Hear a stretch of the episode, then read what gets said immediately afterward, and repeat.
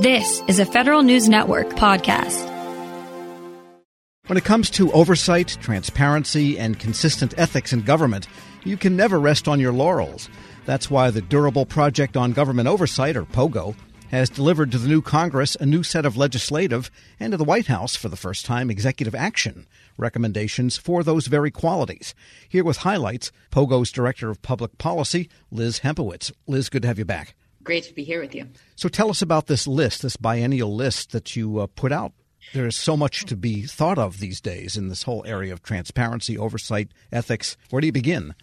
Yeah, you know, we call it our baker's dozen because we try to fit all our recommendations. This one has 91 individual recommendations, but we try to fit them under 13 broad umbrellas of policy areas. Some of them are long legacy issues of POGO, so smart defense spending, uh, transparency in government decision making, increasing whistleblower protections, and protecting inspectors general from political interference. But then there's also a couple newer areas for us. So, one in particular is really taking taking a, a, very critical look at the structure for individuals to push back or to be made whole after the government has deprived them of constitutional rights. And so this is both in the context of non citizens, where we're seeing expedited removal procedures and real lack of access to due process that is promised to non citizens under the Constitution. You know, the Fifth and Fourteenth Amendments apply to citizens and non citizens alike. But we've seen, you know, a lot of changes in the immigration system that really undermine those due process protections.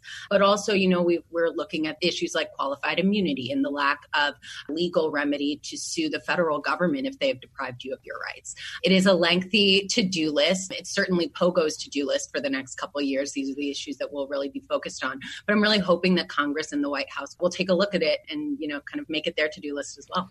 Now, for the first time, you do have executive action recommendations in addition to legislative. I wish I had the pen contract for the White House because there has been a large volume of them, and it seems like there's a big box of pens there every time the president signs one, maybe one letter per pen or something.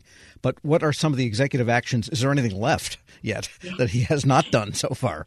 Yeah, and you know, you know, I guess uh, one thing I should specify is that when we're talking about executive action, we're not necessarily talking about executive orders, right? Got it. So sure. these are some of these are things that the White House can just direct agency heads to do. So one is one in particular that I think I've talked with you about before is the Office of Legal Counsel over at the Department of Justice. You know, it's this office that operates without a lot of transparency, but issues opinions on legal issues of the day that are considered binding on the executive branch. And so, really, this office that is not subject to transparency requirements. You know, they don't really release information under the Freedom of Information Act. They get to decide, um, it's at their discretion which ones of their opinions they make public. So, really, what we're talking about is an office that really promulgates secret law. And so, one of our recommendations, right, is that the president can direct the attorney general to publish all these opinions unless they deal with classified information. So, that's something that you don't need an executive order to do that idea of secret law being issued in secret there's probably nothing more corrosive to faith and trust in the government than that kind of activity. Absolutely. Absolutely. You know, and I think in in a similar vein, you know, there's also the Office of Management and Budget within the White House that issues also secret opinions that concern apportionment. And so they make these decisions about specifically how to spend money that Congress has appropriated, but they don't do so with transparency. Also, you know, and I think this came up during President Trump's first impeachment where we were talking about withholding aid that Congress had appropriated to go to Ukraine. And this all came out of the Office of Management and Budget. They made a decision not to release that aid. And so we're talking about is, you know, I think really we take a step back. I know I'm the one who threw out OMB and apportionments, but really what we're talking about is Congress maintaining control of the power of the purse, which is a fundamental part of our Constitution and our, and our system of government. We're speaking with Liz Hempowicz. She is Director of Public Policy at the Project on Government Oversight. And some of the issues you bring up protecting whistleblowers, supporting effective independent internal watchdogs, I guess that's IGs. Isn't most of the work done on those particular issues? I wish. I wish. You know, I think, uh, you know, not too many people you, laugh out loud at my questions. I know you must be joking because you've read POGO's work. No, I mean, you know, I think uh, in the whistleblower space, you know, they, it is a real dire situation for whistleblowers right now, for federal whistleblowers, for a couple reasons. One is that the legal protections that they are offered are not affirmative protections yes, there is a legal prohibition against retaliating against whistleblowers, but really the way the legal structure of these protections is set up is that it just creates an avenue for individuals to try to enforce those protections after they've been retaliated against. And I would be remiss not to highlight that the bureaucratic agency that almost all Title V, which is like the most rank and file federal employees, the, the agency that they have to go to to enforce their legal protections hasn't had a single member in two years, hasn't had a quorum in mm-hmm. four years. And so, you know, there's a backlog of over 3,000 cases, but really, you know, these whistleblowers are stuck in what I've been referring to as bureaucratic purgatory because they can't go to court. And so, one of the big things that we've been pushing is that they should have access to jury trials. Federal whistleblowers are the only segment of the labor force that can't have their employment disputes heard by a jury of their peers. And I have a feeling that once they are granted this access to jury trials, and I believe it will happen, and I'm hoping it'll happen this Congress, I think what we'll end up seeing is much more favorable case law in whistleblowers' favor. Okay, let me ask you about this one reasserting congressional power because it seems that each president stretches the bounds of executive privilege. I mean, when I was young, the word imperial presidency came into vogue, and that's eight or nine presidents ago. And here we have what really is an imperial type of presidency. And so, how can Congress get its own power back, which it has already under the Constitution? It is the first branch of government. Congress and the legislative branch is arguably intended to be the most powerful actor in the system, right? Because they are the body that is supposed to be most accountable to the people they represent.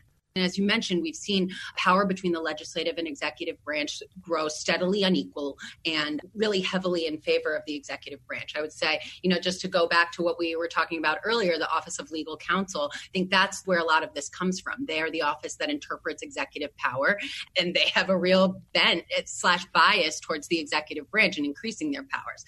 So, a couple areas that we've highlighted in that section of the Baker's Dozen are how Congress should rebalance authority in how the executive branch exercises emergency powers, which have been delegated to the president and to the executive branch by Congress. And so I think this came up most famously when President Trump declared a national emergency at the southern border to build the border wall right after Congress considered appropriating money to it and decided not to.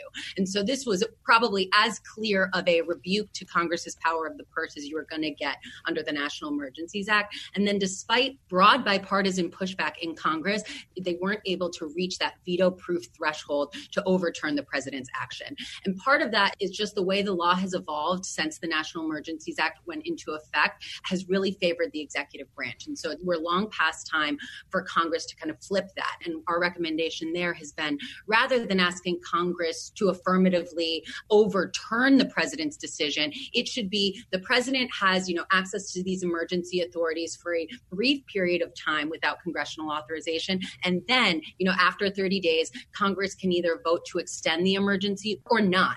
And then, really, by doing that, you know, and flipping it so that it doesn't require a veto proof majority to overturn the president's action, you make it much easier for Congress to have its voice heard.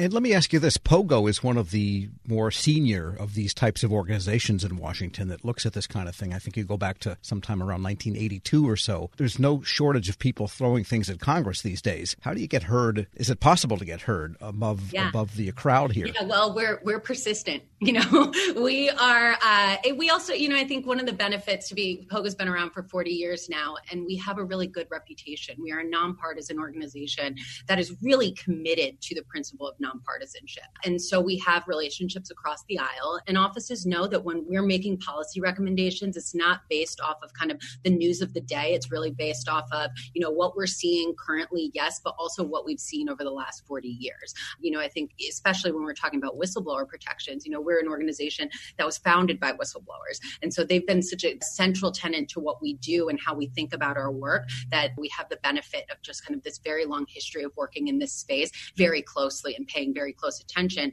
And I think one thing that the general public misses sometimes when we're talking about Congress is that the, the staffers that work for these members of Congress have just extremely large portfolios, you know, and it's very difficult to become a, a true expert in every issue you are expected to to staff your boss on. You know, we're really, you know, I see that I mentioned, you know, that I see this kind of list as a to-do list for Congress, but really, you know, we also just want to serve as a resource to these staffers who haven't had the benefit of working on these issues for decades you know, we can talk to them and explain to them why we've seen the changes in the law made, you know, what was happening at that time and really bring that benefit of that experience. Liz Hempowicz is Director of Public Policy at the Project on Government Oversight. As always, thanks so much. Thank you. Thanks for having me. We'll post this interview plus a link to that baker's dozen at federalnewsnetwork.com slash Federal Drive. Subscribe to the Federal Drive at Apple Podcasts or wherever you get your shows. Grab a 30-day free trial of Live by Live Plus, and you'll get unlimited skips, commercial-free music, and all of the podcasts and live streaming events you can handle. Visit livexlive.com slash podcast one to learn more and start your free trial.